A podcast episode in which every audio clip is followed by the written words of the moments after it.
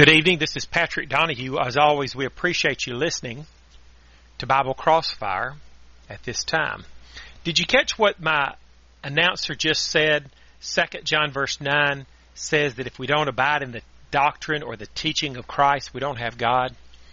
Do you see how serious this is? That we understand the truth? Because if we don't abide in the teaching of Christ, if we go outside of it, we don't have God. We can't be saved. So we must abide in the doctrine of Christ. Two plus two cannot equal four and five at the same time in mathematics. And two preachers teaching different things or two churches teaching different things, both can't be right in religion. We have to abide in the teaching of Christ to have God, to be saved. As the announcer said, if you have a Bible question or comment, give us a call at eight seven seven, six five five, six seven five five. Phil from Grand Rapids, go ahead with the Bible question or comment, please. Hi, Patrick. I have heard you say a number of times that females should never lead the church service. We uh, we occasionally have female guest speakers. My question is, would that type of sin be an issue of heaven or hell for, for either the speaker or those who choose to be in attendance? Well, did you hear me just talking about Second John verse nine because uh, it, the, my announcer quotes it every time at the beginning of the program? Did you hear that me talking about that? Yes. Let me ask you, Phil. In Second John verse nine, here's what we read. Whosoever transgresseth and abideth not in the doctrine of Christ hath not God. So, would having a woman preacher preach from the pulpit in violation of First Corinthians fourteen, thirty-four and thirty-five, Phil, would that be abiding in the doctrine of Christ or not abiding in the doctrine of Christ? That's what I'm calling to find out. let, I'm, let me let me get to the answer in a minute, but just for the sake of other callers, because I know based upon the way you asked the question, you've heard me quote this verse, but just in case there's a new listener, let me quote First Corinthians fourteen, thirty-five, thirty-four and thirty-five. Let me read that. First Corinthians fourteen, thirty-four and thirty-five says, Let your women keep silence in the churches, for it is not permitted unto them to speak, but they are commanded to be under obedience, as also saith the law.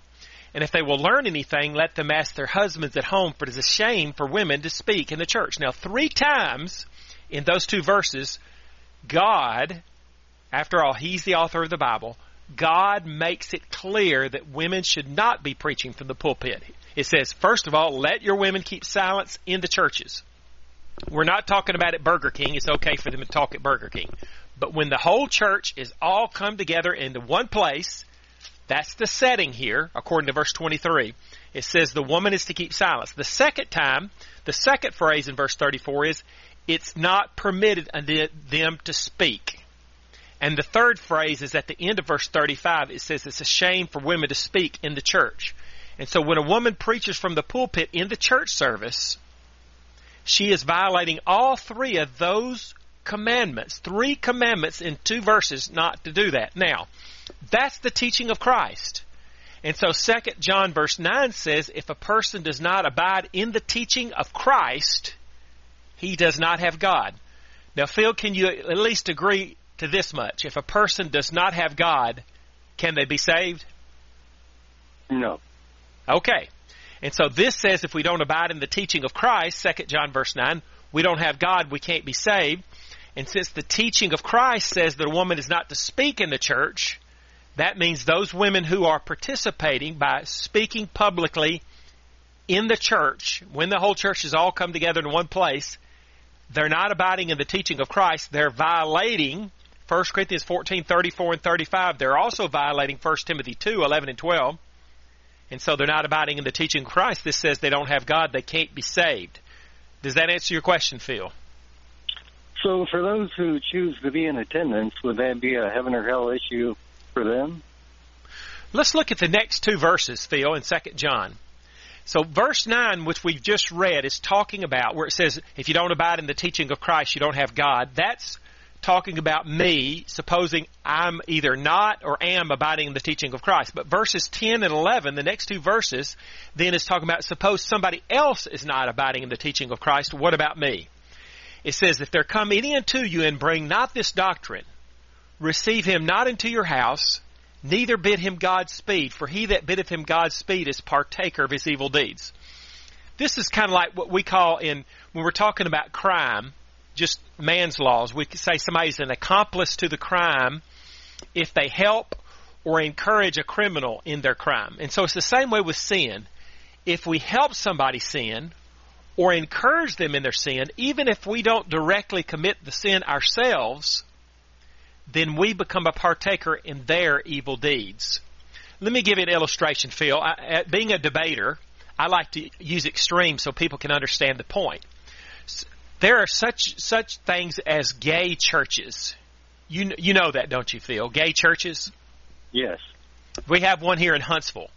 And that's a church that says they believe in the Bible, says they believe in Jesus, but they say the Bible teaches that being hom- homosexual is fine and dandy. It doesn't condemn it.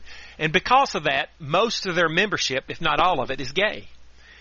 They're called, I call them a gay church. Okay, there's a num- they're becoming, they're increasing multi, many times over in the last couple of decades. But anyway, suppose, Phil, you were thinking about where you wanted to go to church regularly. I'm not talking about just a visit there, perhaps to get a Bible study with somebody or some other reason, but you want to go there regularly and you're going to help that church. You're going to be a member there, contribute to the treasury, participate in the things that they do, help them in the activities that they're trying to do. And the closest church to you is a gay church. Are you going to go to that church, Phil, because it's maybe only two, three, or five minutes away? Or are you going to drive a little bit further to try to find a congregation that's faithfully following his word, Phil? I would drive further. Yeah, and I would too. Both of us. That that sin is not. It's not only a sin to us, Phil. It's gross, isn't it?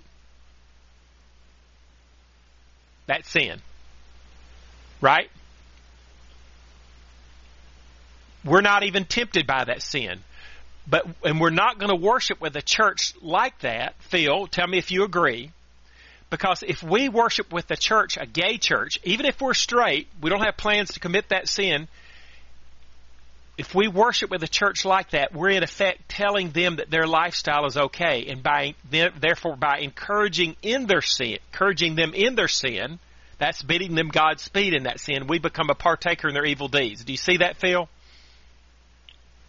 I do see that. I, I don't necessarily agree that it would be a heaven or hell issue for for the for the person attending, uh, but it says, which could be me.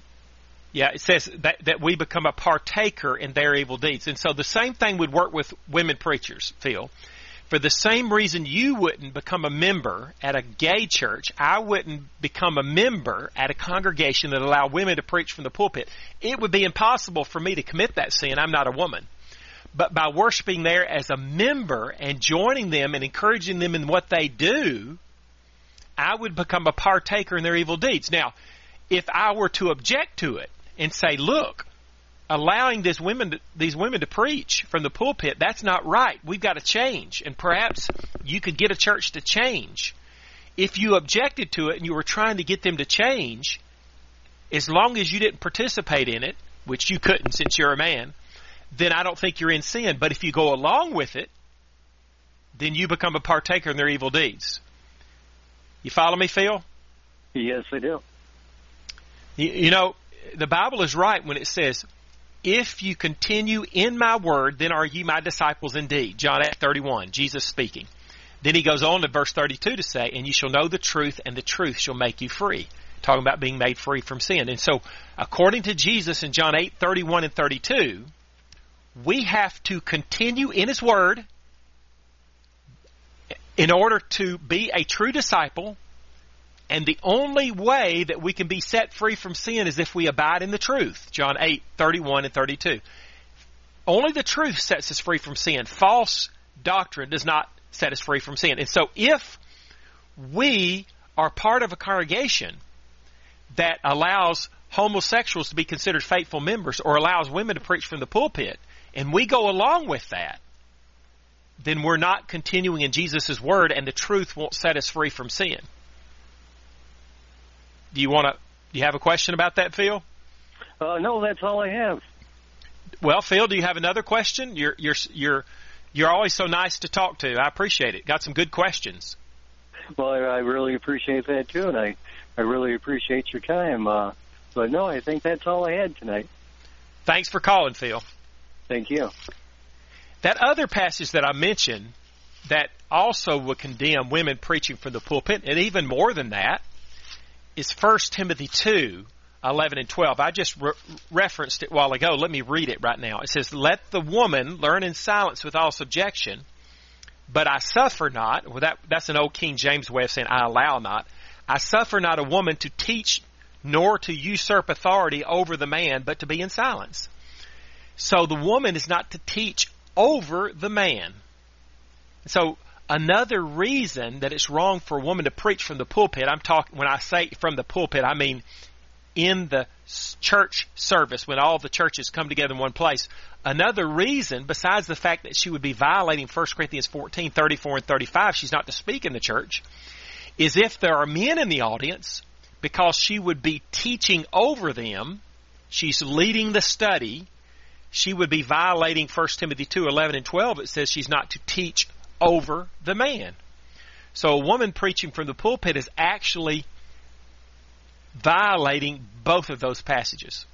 If you have a Bible question or comment, give us a call at eight seven seven, six five five, six seven five five. The number to call is eight seven seven, six five five, six seven five five if you have a Bible question or comment. While we're waiting on our next call, I thought I'd try to talk about a, one of one of my favorite passages, Second Corinthians chapter five, verses ten and eleven.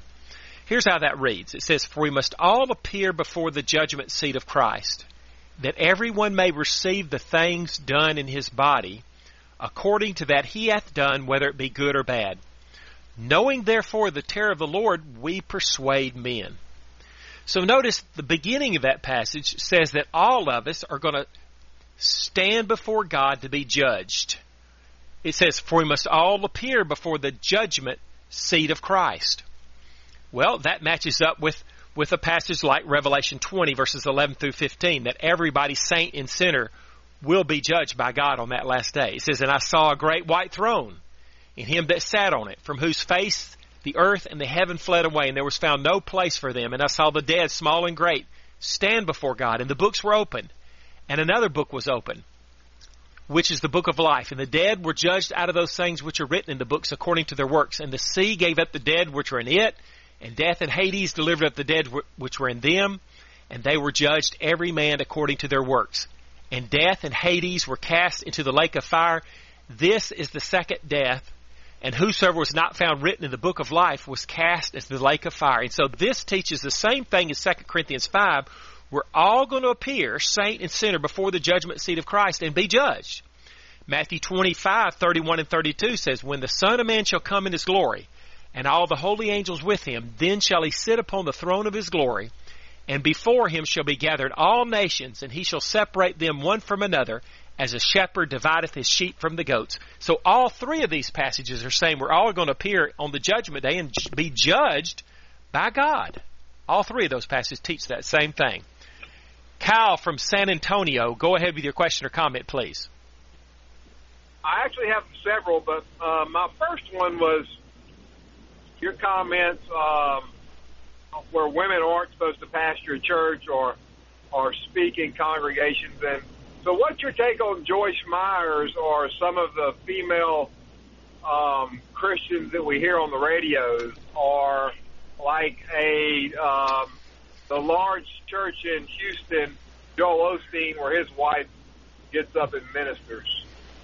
Well, the Bible said, and I'm just putting it short, First Corinthians fourteen, thirty-four and thirty-five is a shame for women to speak in the church. It commands them to keep silence in the church. So Joel Osteen's wife, if she's preaching in the church, and I think she is, and Joyce Myers, I believe she preaches in the church, she's violating those passages. Let me let me give you a, a, some, a sort of an illustration, Kyle, from the Old Testament. Do you remember the story of Uzzah touching the ark of the covenant in First Chronicles chapter thirteen, verses seven through ten. Okay, who, who, uh, my phone broke up. Well, his name is Uzzah. Uzzah, when they touched the ark and they disappeared, yeah, or they died. Yeah. Yeah, yeah. What happened was, is God had said this Ark of the Covenant, which is like a box that they were to carry around, and in it they carried like the tablets that the Ten Commandments were written on. They were never to touch this ark with human hand, and the way they were supposed to carry it is there were four rings on the ark, and they could put long poles through those rings, and then that would the ends of the poles would provide handles for them to carry the ark without touching the ark. But in First Chronicles thirteen, verse seven, it says, they carried the ark of God in a new cart out of the house of Abinadab, and Uzzah and Ahio drave the cart.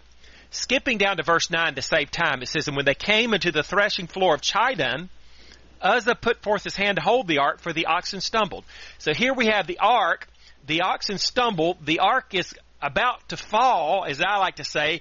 It's going to bust to smithereens. And so Uzzah sees them, sees the ark about to fall, so he reaches his hand up there and he touches the ark just long enough to steady it to keep it from falling. Kyle, do you think that he did something good or bad? He disobeyed God. He did something bad. Yeah. That's right. You know, he probably had a good motivation. He's trying to keep the ark from falling and breaking, but he did something that God said not to do. And you're right, Kyle. Verse ten says, the anger of the Lord was kindled against Uzzah, and he smote him because he put his hand to the ark, and there he died before God. Now, why do I bring this up? We're not under the Old Testament law. There's no such thing as the Ark of the Covenant anymore. We don't have to worry about touching it. But here's the point I want to make. Here's what we can learn from that. If God says not to do something, don't do it unless you... Even if you think you're helping God, people like Joyce Myers, perhaps she thinks she's helping God by preaching the gospel like she is. But God said women are not to speak in the church. They're not to teach over the man. That's First Corinthians fourteen, thirty-four and thirty-five and First Timothy two, eleven and twelve. So even though she may be trying to help God, she still should not do it because God said not to. We can learn that lesson from Uzzah. He thought he was trying to help God by keeping the ark from falling, but he did something God said not to do, and God was very displeased. See my point, Kyle?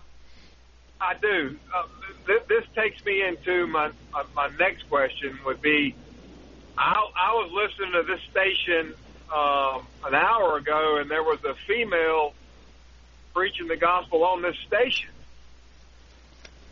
Now, and my second part of that is my grandfather was a Baptist, Southern Baptist minister, and I learned a lot from both my great-grandmother and my grandmother about the Bible. Now, they weren't teaching me in the church. They were teaching me outside of the church. Yeah, and that's perfectly that's perfectly fine. First Timothy two, eleven and twelve says the woman is not to teach over the man, but to say, but women are allowed, like, to teach at home, or in what we call the Sunday school classes, as long as they're teaching other women and children, which I think is what you're talking about. That's yeah, not yeah. only fine, that's something they're supposed to do. Okay. Titus chapter okay. two. I'm turning to Titus chapter two, then I'm going to have to let you go and take another call. But in Titus two three, it says, the aged women likewise, that their behavior becometh holiness, not false accusers, not given to much wine, teachers of good t- things, that they may teach the young women to be sober. So the aged women are required and commanded to teach the young women in Titus two, three through four. That's a good thing, but not in the church when the whole church has come together in one place. Okay, Kyle? Okay. Hey, Kyle, thank you for your call. And I tell you what, we can talk about this a lot more off the air. Send me an email at Bible Crossfire at email dot com, okay? Say that, Bible Crossfire at what? email dot com. Gotcha. Okay, thank you. Thank you, Kyle. Matt from New York, go ahead with your Bible question or comment, please. Oh, how hey, you doing? Matt. Yeah, my question is, this. how you doing? Yeah, I, I totally agree with you about women being in the pulpit. But I, my question was, is it okay that a woman teach if she has an understanding of the scriptures to the to the people while at church, not being in the, not being in the congregation, but like you know, like you just said a few minutes ago, Sunday school or doing Bible study, if she has an understanding of a passage, more so than the men of the of the church has, and she gives her understanding if the Lord allows her to. Is that okay? okay. I know you just well, mentioned that a few minutes okay. ago, with it, but we're the, we're talking about. Question, but you already answered it. Oh, Matt, we're talking about in the Sunday school classes, the Bible classes, when when the church is not all together in one place, but we're in what we call the Sunday school classes, right? Yes, sir. Well, yeah, not, okay. well, not, definitely not across the pulpit. I definitely agree with you on that. Okay, but is she so, allowed, like, like, like Ruth and Deborah? as being prophets. Well, they they, oh, they, they, well, they deliver the word of the Lord. Okay, Matt, in First Timothy two, eleven and twelve, the woman is not to teach over the man. So as long as she, she's in these Bible classes, as long as she's not yes. leading the study, you know, the one standing up front that leads the study, if she were to do that, she would be okay. teaching over the man. But if she's just in her seat and she decides to make a comment, I don't. The Bible yes. wouldn't forbid her from doing that. So she's okay. allowed to answer as the Lord gives her the answer. Okay. If it's a question well, from the if a question is being asked from the leader of the, of the, of the class, and yes. he knows the answer to, yes. what, what, to what's being taught about, she's allowed to answer. Yeah, but as long as she's not in the in the church assembly, if she's just in the Bible classes, that would be parallel to Matt, to my wife and I talking about the Bible at home, or me me leading a class of my family at home, which I did many times when my kids were young. And I might be leading the study, and my wife might make a comment or answer a question. That would be fine. So that would be parallel to that. Okay. So it's okay. Yes, Thank sir. you, Matt. Okay, okay. Thank you so much. Ha- have a good day, sir. Have a good day to you. Sure. William from Colorado Springs, go ahead with your Bible question or comment, please. Hey, how you doing, Patrick? Your your first caller didn't really specify if the woman was a speaker or a preacher, and that's, you know, basically two different things. And also, the women of the time period were not allowed to be educated. They were not allowed to know anything. So in that time period, it would make sense mm-hmm. not to let the women speak. But today, I, I see see that as being a little different, because the women are educated. They do know what they're talking about, and I'd just like to hear your rebuttal on that. Okay. What you're doing, with all due respect, William, is you're using sure. human reasoning to try to reason around what the text said. There may have been some educated women then, may have been. We can't really say for sure. The, what we have to go by is the Bible. And in First Corinthians fourteen, thirty-four and thirty-five, the passage I read, it says, let your women keep silence in the church. He didn't say don't they're not to speak because they're not educated. He said women, period, are to keep silence. It's not permitted unto them to speak. It's a shame for women to speak in the church. And then in verse thirty-seven, he says, if any man think himself to be a prophet or spiritual, let him acknowledge that the things that I write unto you are the commandments of the Lord. So this is not just a cultural thing, William. It's It's a commandment of the Lord. And one last thing I'd like to point out, William, and then I'll let you sure. uh, I'll let you say something.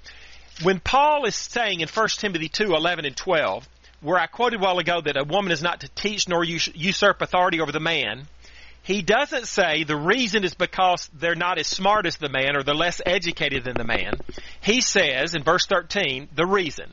For Adam was first formed, then Eve, and Adam was not deceived, but the woman being deceived was in the transgression. So the reason Paul gives in First Timothy two why women can't be preachers, as we typically use that term, was not because of their lack of education or anything cultural, but it goes back to the very beginning. Adam was first formed, and Eve was the one that was deceived by the serpent.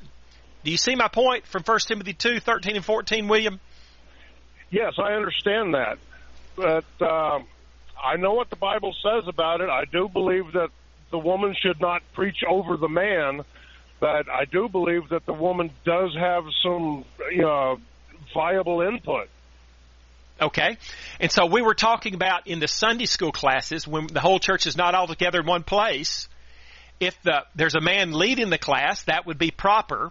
If he were to ask a question, it would be permissible for her to answer that question. Just like if I ask my wife a question at home and, or we're in conversation, I learn things, scriptural things from my wife all the time. You see what I'm saying, William?